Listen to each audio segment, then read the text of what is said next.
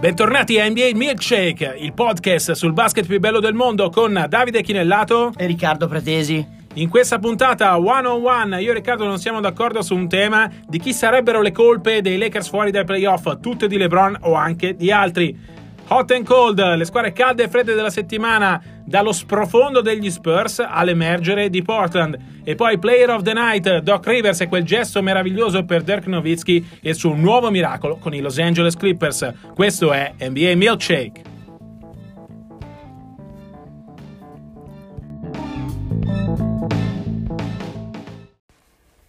Questo è One on One, uno contro uno. Il tema di oggi, Riccardo, è un tema scottante perché nella scorsa puntata vi avevamo parlato di come, secondo entrambi, i Lakers alla fine faranno i playoff. È passata una settimana e la situazione, se possibile, è peggiorata. Uh, alla ripartenza dopo lo Stargame i Lakers avevano il 5% di chance di fare i playoff secondo i modelli matematici, quindi uh, senza considerare il fattore umano, diciamo così. Da allora è arrivata una vittoria con Houston alla prima partita rimontando da meno 19 e poi due sconfitte pesantissime uh, a New Orleans senza Anthony Davis e a Memphis contro una squadra che di fatto gioca per arrivare a fine stagione. Due sconfitte che hanno peggiorato la situazione, che tengono i Lakers a tre partite dall'ottavo posto, ma che li hanno fatti sprofondare all'undicesima piazza nella Western Conference, superati anche per questioni di record da Minnesota. Ora, se non parlassimo dei Lakers, probabilmente staremmo uh, cantando De Profundis di questa squadra, nel senso di una squadra che uh, a un mese e mezzo dalla fine della regular season probabilmente è fuori da tutto. Il fattore LeBron James è quello che tiene i Lakers a galla. Ma la domanda è questa: il, ed è quella su cui non siamo d'accordo. Uh, di chi è la colpa? Di chi sarebbe la colpa principale se i Lakers dovessero fallire eh, i playoff? Tutta colpa di LeBron oppure è colpa di tutti? Per me è soprattutto colpa di LeBron. Uh, è colpa di LeBron perché anzitutto sul campo è stato dominante, ma non dominante quanto nel recente passato, e poi comunque è stato infortunato, che non è una colpa diretta, nel senso che non è colpa di nessuno, ma è certo che la sua assenza ha influito e il fattore tempo su un infortunio, lui che finora sembrava Superman, è completamente indistruttibile e eh, refrattario a ogni tipo di stop per infortuni, disposizioni assortite, ha contato. Ma secondo me più di tutto conta che LeBron una volta di più abbia mangiato in testa a Walton, abbiamo, siamo di fronte a un allenatore esautorato che fa delle rotazioni spesso curiose ma non sai nemmeno più se sono le sue o se sono le rotazioni di LeBron. Ehm, almeno lui era, lui, lui era stato messo lì da, da, LeBron, per cui sapevi che era un, burattino messo lì da LeBron che comunque aveva il suo consenso. Adesso uh, Luke Walton sembra un dead man walking e onestamente certe scelte sembrano più dettate dal panico uh, che da un progetto tecnico, anche perché il progetto tecnico di inizio anno, tanti playmaker in campo e giovani da sviluppare, è stato sconfessato da LeBron a metà stagione. Infine, l'ultima colpa di LeBron, secondo me, è quella di essersi sostituito anche ai dirigenti. Uh, Majinka, diciamo la, l'abbinamento tra Magic Johnson e Pelinka. Uh, nel senso che uh, ha cercato la scorciatoia del successo e tramite il suo agente direttamente, Rich Paul, ha fatto uscire allo scoperto Davis e ha provato in tutti i modi a portare Davis a Los Angeles. Non ci è riuscito, non ha avuto problemi a mettere sul piatto della bilancia tutti i suoi compagni di squadra, tutti, da Ingram che in questo momento sta anche giocando molto bene, Kuzma, Ball che adesso è infortunato, i vari Rondo, Coldwell Pop che condivide il suo gente. Alla fine c'erano eh, in offerte susseguitasi in momenti diversi sono stati inseriti tutti. Ecco, è chiaro che lo spogliatoio si rompe, è chiaro che uh, non si difende più, perché ovviamente contro New Orleans e Memphis eh, si sono viste una squadra che nella sua metà campo non difende e se ne frega anche il giusto di difendere. Succede anche che onestamente eh, sembra quasi che ci siano degli ammutinati in, in campo la ciliegina sulla torta è che LeBron ha a fine partita la seconda volta consecutiva anche la faccia tosta di rimproverare i compagni per il mancato impegno o comunque un atteggiamento non adeguato a una piazza come Los Angeles. Insomma, prima li scarica e poi li rimprovera. È chiaro che ti puoi aspettare questi, questi ragazzi, anche quelli più giovani, abbiano un comportamento più professionale, ma è anche umano pensare che uno che si è visto scaricato da chi ti gioca a fianco, che dovrebbe avere your back, come si dice in America, e invece ti ha pugnalato alle spalle, è, insomma, è difficile aspettarsi una grande gratitudine nello spirito di corpo. Allora ti ho lasciato argomentare per, per spirito di, eh, come dire, di dibattito, perché era giusto eh, che anche i nostri amici a casa avessero eh, la tua versione completa. Io avrei premuto però il tasto, beh, sono in disaccordo uh, praticamente dall'inizio. Uh, le responsabilità secondo me vanno divise e vanno divise più o meno equamente tra tutti. Ora, uh, LeBron è una parte, a mio parere, dei problemi dei Lakers in questo momento. una squadra che, mh, come hai detto tu, su questo sono sì d'accordo, ha avuto il difetto di non credere a un progetto dall'inizio alla fine Uh, ricordiamoci come era partita, nel senso le premesse di inizio stagione erano state ok, abbiamo LeBron James, lo portiamo a Los Angeles, lo usiamo come chioccia per i giovani, uh, facciamo crescere questa squadra in questa stagione, torniamo ai playoff dopo 5 anni di assenza, ai playoff come va va è tutto un di più e poi l'anno prossimo ci prendiamo il nostro uh, free agent uh, un free agent grande importante con cui andare a caccia del titolo con una squadra che ha il più forte giocatore del mondo nella fase comunque la si voglia vedere calante della sua carriera perché ha compiuto 34 anni, un altro grande fenomeno e tre giovani se non quattro uh, come Ball, Ingram eh, e Kuzma più Hart cresciuti e che hanno fatto il passo successivo. Uh, a parte sconfessare questo piano a livello dirigenziale, praticamente alla settima partita, quando uh, i Lakers si sono resi conto che perdevano troppo e hanno chiesto a LeBron di dominare, uh, non ci sono state tutte queste altre cose, nel senso LeBron si è fermato per infortunio, è grave, è stato fuori 18 partite, è l'assenza più lunga della sua carriera, però i Lakers ne hanno vinte 6, a dimostrazione che quel gruppo di giovani che doveva crescere non è cresciuto. C'era fuori anche Rondo, per c'era fuori anche Rondo, è giusto, uh, però a, a, maggior ragione i Lakers, i giovani Lakers non sono cresciuti, non hanno ancora fatto il salto di qualità necessario a livello sia di gioco che di leadership che ci si aspettava da loro. LeBron ha sbagliato, non c'è dubbio su questo, infatti ha le sue colpe, ha sbagliato al di là dell'infortunio che è una cosa che capita, però l'infortunio gli ha messo il tarlo di non essere più invincibile come invece si credeva, si riteneva uh, fino a questa stagione. Gli ha messo questo tarlo e l'ha forzato a forzare la mano alla dirigenza. La mossa di Anthony Davis di avere Anthony Davis subito vuol dire prendiamo subito sicuramente un fenomeno che sarà con noi l'anno prossimo e probabilmente quelli successivi e che guida LeBron nella parte finale della sua carriera, in cui per forza di cose, per eh, età, per natura, LeBron non può più essere dominante come è stato fino all'anno scorso. I Lakers sapevano che LeBron prima o poi sarebbe crollato. Non si aspettavano che crollasse a metà stagione da un punto di vista fisico. Non si aspettavano che non fosse più il fenomeno che è stato. Il LeBron di queste partite fa tanto, ma non domina. Il LeBron di queste partite, di queste ultime partite dopo lo Star Game, da quando Walton ha deciso, e Walton ha tantissime colpe, non essere riuscito a trovare una squadra, non aver puntato dall'inizio su un gruppo solido, non aver capito uh, che rotazioni fare LeBron in queste ultime partite si è messo da parte come avrebbe dovuto fare eh, a inizio stagione. Il problema è che in questa fase, con questa situazione così disperata, i Lakers avrebbero bisogno che LeBron domini e LeBron in questo momento non è in grado di dominare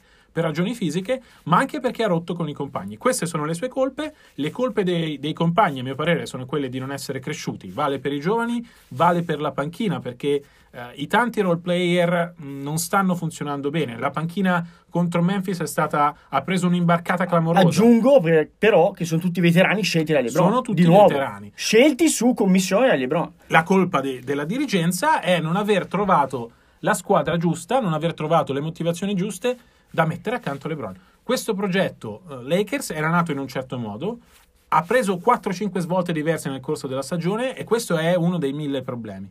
La situazione adesso è grave eh, perché i Lakers appunto devono rimontare tre squadre, devono fare da qui alla fine un record che non, ha, che non hanno fatto nemmeno quando erano quarti il giorno di a Natale. Natale. Sì. Devono uh, tornare a guadagnarsi i playoff probabilmente all'ottavo posto e che significa uscire con i Warriors al primo turno. A me, a me preoccupa anche la prospettiva. Facciamo un passo avanti. Mettiamo che non vadano ai playoff o comunque vadano e escano al primo turno.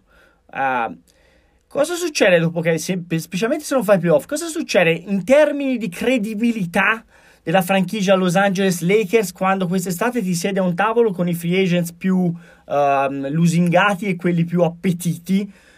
Perdi un po' di appeal o no? È sempre Los Angeles come mercato, sono sempre i Lakers come franchigia, è sempre LeBron come primo violino. Però il fiasco di, di Rich Paul della vicenda Davis, che a quel punto avresti dovuto chiudere, perché non puoi mettere sul piatto della bilancia tutti e poi tenerli in spogliatoio, e invece non ci sei riuscito. Come, come, la vivono, uh, secondo te, gli altri grandi big che potre- avranno alternative ai Lakers? Perché Kevin Durant, perché Kyrie Irving, perché Kawhi Leonard, perché Jimmy Butler, perché Anthony Davis stesso avranno uh, ovviamente un novero di uh, corteggiatori che va oltre il nome Lakers. Allora, secondo te avranno, avrà ripercussioni quello che sta succedendo adesso o no? Assolutamente sì, eh, è inevitabile che le abbia non dimentichiamoci che prima della scelta di LeBron, una scelta figlia di tanti fattori, non solo del nome Lakers, il nome Lakers nelle ultime estate aveva preso un sacco di schiaffi in faccia a livello di free agency. Uh, la corte, il numero di free agent che hanno rifiutato anche solo di incontrare i Lakers, a cominciare da Paul George quest'estate, uh, è lunghissimo. Uh, questo progetto doveva portare i Lakers a fare un passo avanti verso il ritorno nella, nella nobiltà, ritorno ai playoff dopo cinque stagioni di assenza con LeBron, con i giovani che crescono. Non è successo niente di tutto questo. I Lakers, al momento la matematica dice che sono fuori dai playoff, la classifica lo dice. Uh, se dovessero andare ai playoff farebbero un'impresa clamorosa probabilmente anche se basteranno meno vittorie rispetto allo scorso sì, anno per andare ai playoff probabilmente ne basteranno meno delle 47 di Minnesota l'anno scorso però i Lakers ne hanno 29 in questo momento devono a mio parere dovranno chiudere almeno con un record vincente, vuol dire vincere 13 partite su 22. Ripeto, nemmeno a Natale quando erano quarti viaggiavano così bene. Uh, tornando alla domanda, Riccardo, sì, il colpo eh, a mio parere è evidente e c'è bisogno di un free agent che sia disposto ad aiutare LeBron James a prenderlo per mano sapendo che presto ne raccoglierà l'eredità come simbolo di una delle due squadre più vincenti della storia uh, per, riportarli, per riportarli a galla. Anthony Davis in questo senso sarebbe l'uomo giusto, ma allo stesso tempo no, perché ovviamente il suo destino è ancora in mano a New Orleans. Non dimentichiamo questo. Uh, nell'estate 2019 il destino di Davis è in mano a New Orleans. Bisogna vedere se Kevin Durant a 30 anni avrà voglia di raccogliere questa eredità. Lui che uh, non ama molto la piazza mediatica che invece è Los Angeles, lui che preferisce non essere leader. Però LeBron farebbe, sarebbe il parafulmine mediatico e, e, se vuoi il leader che gli permetterebbe di essere leader tecnico e non leader di spogliatoio. E poi c'è bisogno di capire quanto sia profonda la rottura tra i giovani e LeBron James. Uh, in questa stagione, in questo finale di stagione sembrano sopportarsi. Sì. Kuzma parlava di mancanza separati in casa. Separati in casa, quasi come Davis e i Pelicans. Eh, però ecco, un conto è sapere di avere una prospettiva di pochi mesi, un conto è sapere che il tuo futuro sarà questo. E aggiungo e chiudo, bisogna vedere quanto è bruciato Magic. Nel senso, vi ricordate a Miami Pat Riley che comunque aveva detto caro LeBron sei il miglior giocatore del mondo ma io sono il dirigente di questa squadra ho vinto quanto più di te da, da allenatore qui c'è un rispetto dei ruoli e il mio ruolo è questo le, le scelte a livello dirigenziale le faccio io Magic si è come dire non ha saputo affrancarsi dai desiderata di LeBron e è diventato, non dico Altman, però perché il carisma è diverso, però onestamente si è un pochino bruciato. Quanto ce lo dirà probabilmente il prossimo mercato estivo.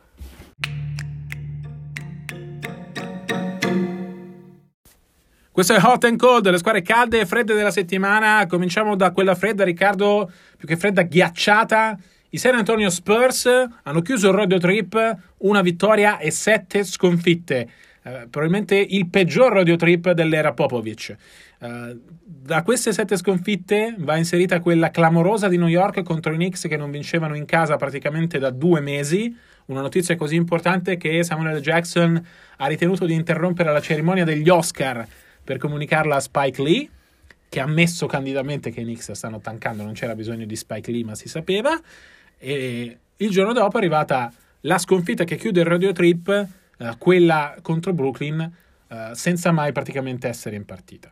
Gli Spurs in questo momento sono ottavi a ovest, hanno tre gare di margine su Lakers e Minnesota che sono decimi e undicesimi e una su Sacramento, che a differenza degli Spurs corre anche se ha perso male a Minneapolis eh, nella scorsa notte. La domanda sorge spontanea, quanto è grave la crisi degli Spurs? Perché dopo questo radio trip si può parlare di crisi. Ma il Rodeo Trip ogni anno, lo raccontavo in 30 su 30 nel mio libro, eh, quando sono stato a, a, San Antonio era considerato dai beat writers locali un po' il polso uh, della forza uh, della squadra uh, stagionale. Nel senso che comunque era un po' la riprova. Finché non c'era stato il Rodeo Trip, non si capiva di che pasta fosse fatta la, l'edizione annuale della squadra. È, è, stato il peggior Rodeo Trip di sempre e di conseguenza dà delle certezze in negativo. Io onestamente ero più sorpreso di quello che aveva fatto finora a San Antonio mh, di quanto sono sorpreso adesso eh, dopo questi recenti risultati negativi. Insomma, stanotte, se non vado errato, sono partiti in quintetto Forbes, White e Bertans.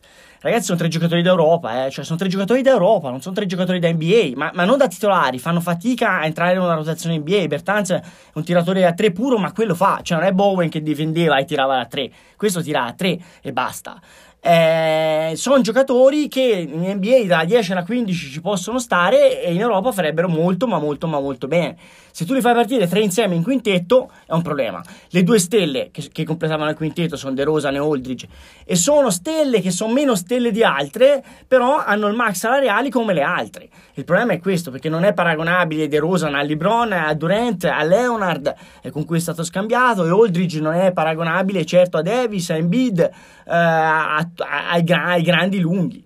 E questa è la verità. Di conseguenza, secondo me ci sono dei problemi strutturali che onestamente un grande coaching staff, perché Pop ha fatto finora un capolavoro, insomma, Messina eh, lo conosciamo tutti, e un, un ambiente che uh, tira fuori il meglio da tutti, un gruppo di ragazzi intelligenti, perché gli Spurs scelgono sempre la persona piuttosto rispetto al giocatore a parità di qualità, uh, hanno permesso che gli Speroni fossero e siano tuttora in zona playoff. Però ragazzi eh, i nodi alla fine vengono al pettine e ci sono dei valori assoluti e i valori assoluti secondo me sono rispecchiati dai risultati dell'ultimo ro- mm, rodeo trip. Diciamo che il roster di questi Spurs è pieno di quei role player che Pop nella sua carriera è stato tanto bravo a trasformare in giocatori vincenti e in ingranaggi funzionali ai successi di San Antonio. I successi di San Antonio però erano costruiti su tre certezze, Tim Duncan, Tony Parker e Manu Ginobili, tre Hall of Famer e onestamente in questa squadra non ci sono uh, tre Hall of Famer. DeMar DeRozan e la Marcus Aldridge probabilmente non lo diventeranno. Manca proprio lo star power a San Antonio, manca i giocatori a cui appigliarsi nei momenti di difficoltà.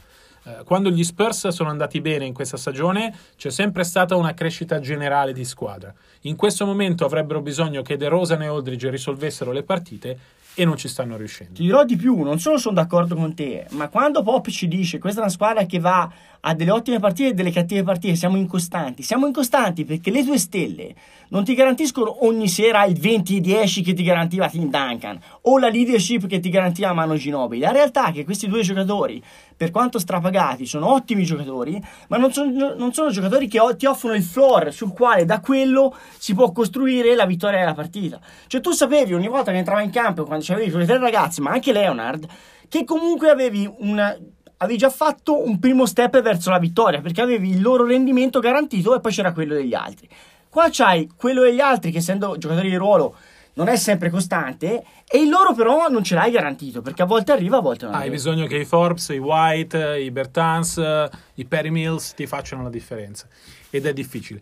Chi invece uh, ha le star è Portland, uh, probabilmente la grande eh, la squadra più in forma a Ovest in questo momento ha vinto le ultime quattro partite, ha iniziato lo Star Game con una serie di vittorie, ha trovato, sembra aver trovato finalmente il modo di migliorare il suo supporting cast perché dal mercato è arrivato Rodney Hood e dal mercato di riparazione, chiamiamolo così, quello dei buyout, dei giocatori che si svincolano, è arrivato Enes Kanter. Una squadra che eh, lo scorso anno è arrivata terza per poi uscire malissimo al primo turno di playoff è una squadra che in questo momento è quarta eh, nella Western Conference, ma che punta ovviamente a superare il primo turno. La domanda è se ci riuscirà. Ma eh, secondo me deve farlo perché altrimenti anche lì dovranno farsi delle domande. Eh, però secondo me hanno fatto tutto bene stavolta. O'Shea, eh, il GM, ha fatto bene e ha fatto bene perché come a San Antonio sono sempre stati capaci di valorizzare i role players, a Portland non sono mai stati capaci. E invece finalmente hanno una panchina adeguata perché va aggiunto Seth Curry che avevano preso quest'estate che sta facendo bene, va aggiunto Lehman che è una delle rivelazioni stagionali. Se tu ci aggiungi eh, appunto Rodney Hood e in Scanter, che comunque ha fatto il titolare per gran parte della sua carriera NBA, hai un, finalmente un secondo quintetto che è diciamo competitivo rispetto al primo, po' permettere ai titolari di rifiatare. Non sei più solo Lillard, eventualmente McCollum, ma sei una squadra nella sua interezza. Uh, poi ti dico, se non passi comunque il primo turno, siccome comunque, tornando al discorso di prima, hai dei contratti, un salary cap che non ti permette grandi, eh, voglio dire, salti di fantasia, impennate di fantasia, anche in Skent, ricordiamolo, è stato um, contrattualizzato fino alla fine della stagione, ma poi sarà free agent alla fine dell'anno. Esatto quindi anche per rifirmarlo andrebbe valutato il, il come, il quando, e quindi diciamo che uh, l'obiettivo minimo è passare il primo turno. Se funziona, Portland può dire ripartiamo da qui, altrimenti è un bivio che dovrà inforcare la direzione opposta.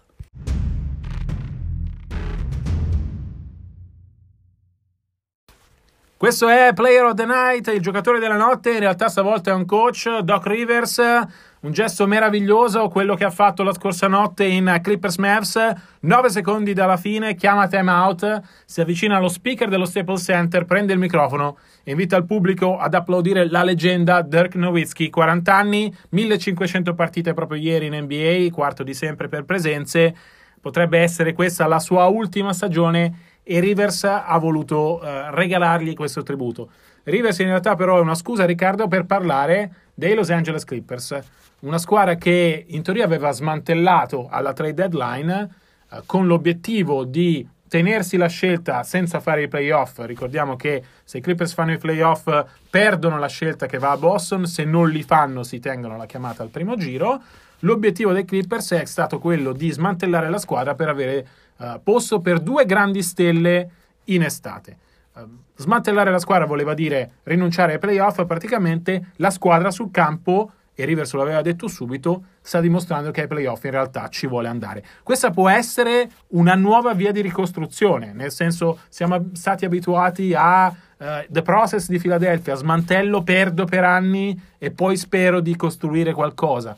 Gli stessi Warriors sono costruiti sul draft, anche se non hanno passato uh, l'inferno che ha passato Philadelphia. Però ecco, il tentativo di ricostruzione dei Clippers, smantellando la squadra, rimanendo comunque competitivi, ma avendo poi lo spazio per prendere due stelle, può essere una nuova strada. Ma eh, forse anche quella più auspicabile, perché se uno se riesce questo gioco, eh, dimostrerebbero che si può rimanere con- competitivi nel contempo costruendo per il futuro. Guardate quella che non è riuscito a fare New York, che appunto ha ceduto i pezzi migliori in questa stagione per andare a tankare. Quello che non è riuscito a fare San Antonio, che è voluta rimanere competitiva, ma si è messa in casa il contratto di DeMar DeRozan, che è un contratto che vincola tutta la franchigia per i prossimi anni. I Clippers in questo momento, partiamo dall'attualità, sono settimi a ovest, 34 vinte, 28 perse, eh, sono a mezza gara dal sesto posto degli Utah Jazz. Questo dopo aver ceduto negli ultimi due anni Chris Paul in estate, poi Griffin alla trade deadline dello scorso anno e poi quest'anno Tobias Harris. Praticamente i due migliori marcatori e il miglior giocatore in, in assoluto in Chris Paul. L'anno scorso avevano fatto benissimo, è stata una, una epidemia di infortuni eh, degna di miglior causa, cioè nemmeno veramente le piaghe d'Egitto. E quest'anno, eh, nonostante siano partiti tre dei cinque del quintetto titolare, cioè oltre a Tobias Harris anche Avery Bradley e Martin Gortà, Uh, stanno facendo bene. 6 vinte e 4 perse nelle ultime 10 perché è una squadra che resta a galla assolutamente in corsa per i playoff. E lì c'è la mano secondo me del volpone Jerry West perché comunque da consulente oltre che de- di Frank che in questo momento è a capo del front office dei Clippers. Però diamo anche i giusti meriti a Rivers che è il nostro personaggio della, della esatto. notte perché è un uomo che spesso è stato criticato anche troppo spesso quando secondo me alla fine i Clippers avevano un ceiling abbastanza mh, delineato con Griffin e Jordan che sai cosa ti danno ma anche cosa non ti daranno e soprattutto gli infortuni che un momento culminante ogni volta hanno tradito la franchigia brutto anatroccolo se vogliamo se, eh, di, di Los Angeles. Oltre secondo me i loro demeriti anche. Rivers è un allenatore di grandissimo buonsenso molto amato dai giocatori anche per gesti come quello di stanotte. È un, è un uomo di campo è stato un grande giocatore anche un grande giocatore NBA, è stato uh, dirigente, è stato allenatore, è un uomo di basket, conosce bene le dinamiche di spogliatoio e riesce a far rendere al meglio, tirar fuori quanto più possibile i suoi giocatori. Non sarà uno stratega dei più fini, non sarà Brad Stevens o coach Budenholzer, ma è un uomo di sport che ti dà la garanzia di non, di non far peggio di quello di, del, rispetto alle carte che ha in mano. Può far grado, meglio, ma non farà peggio. È anche in grado di migliorare la squadra, di costruire una squadra. Non dimentichiamo che i primi Clippers di questa stagione comunque non erano accreditati, nel senso era una squadra che stava già facendo molto di più di quanto ci si aspettasse. È stato bravo a valorizzare Tobias Harris, un giocatore di cui magicamente eh, che viene sempre ceduto, ma di cui tutti si pentono di averlo ceduto. È stato bravo a trovare il suo assetto, a dare fiducia a Shea Gilgius Alexander, che può essere una delle colonne su cui costruire il futuro dei Clippers. Bravo e coraggioso. Anche da squadra vincente, esatto. Ha messo da parte Teodosis, cioè ha messo da parte uh, Beverly e, mm, e, lo stesso Bradley che poi è ceduto. Ha trovato il modo di rilanciare lo stesso Gallinari, che era reduce da un anno di stop, gli ha costruito un ruolo un po' diverso rispetto a quello degli anni passati, molto più leader in campo, molto meno uh, uomo con la palla in mano quando la palla scotta, ma uh, giocatore di cui sfruttare l'intelligenza per far migliorare i compagni. Uh, tutto questo è stato resettato da, dal mercato delle trade perché la dirigenza ha deciso di prendere un'altra strada e eh, Rivers però è riuscito in poche partite a ricompattare la squadra e sta tirando fuori il meglio da quello che ha, da un gruppo comunque che se la giocherebbe per avere un record vincente. Parliamoci chiaro, Davide. Abbiamo parlato dei Lakers. Tra i due roster non c'è paragone. Non, come talento, pu- come talento puro. Cioè, assolutamente. Eh, qui ha tirato fuori da Montresa Real una stagione straordinaria che non era esattamente nell'oroscopo de- degli certo. esperti a inizio stagione, giusto? Esattamente, esattamente. Di nuovo i meriti di un grande coach che conosce il materiale umano a disposizione e sa come sfruttarlo meglio. Un coach che, eh, lo ricordiamo, aveva lasciato Boston perché non voleva far parte di una ricostruzione i Clippers stanno tenendo fede al loro impegno, sono in ricostruzione senza esserlo. Se funzionasse, se funzionerà, vedremo se diventerà un trend questo qua. Cercare di rimanere competitivi, però scaricare contratti lunghi, puntare su talenti, ma che talenti in grado di darti da subito dei dividendi immediati. L'NBA funziona per trend, funziona per filosofie, per mode, per eh, modelli copycat che vengono seguiti se sono vincenti i conti li faremo fra poco, ma vediamo se a fine marzo torneremo ancora a parlare di Clippers da playoff. Chissà che West non abbia iniziato una nuova tendenza. E Rivers, chissà che non meriti il premio di coach dell'anno. Magari è un po' troppo perché Budenholzer sta facendo grandi cose a Milwaukee, perché Mike Malone con Denver ha fatto un mezzo miracolo. Però ecco, se Rivers portasse questi Clippers, questi due Clippers diversi ai playoff, sarebbe sicuramente nella conversazione.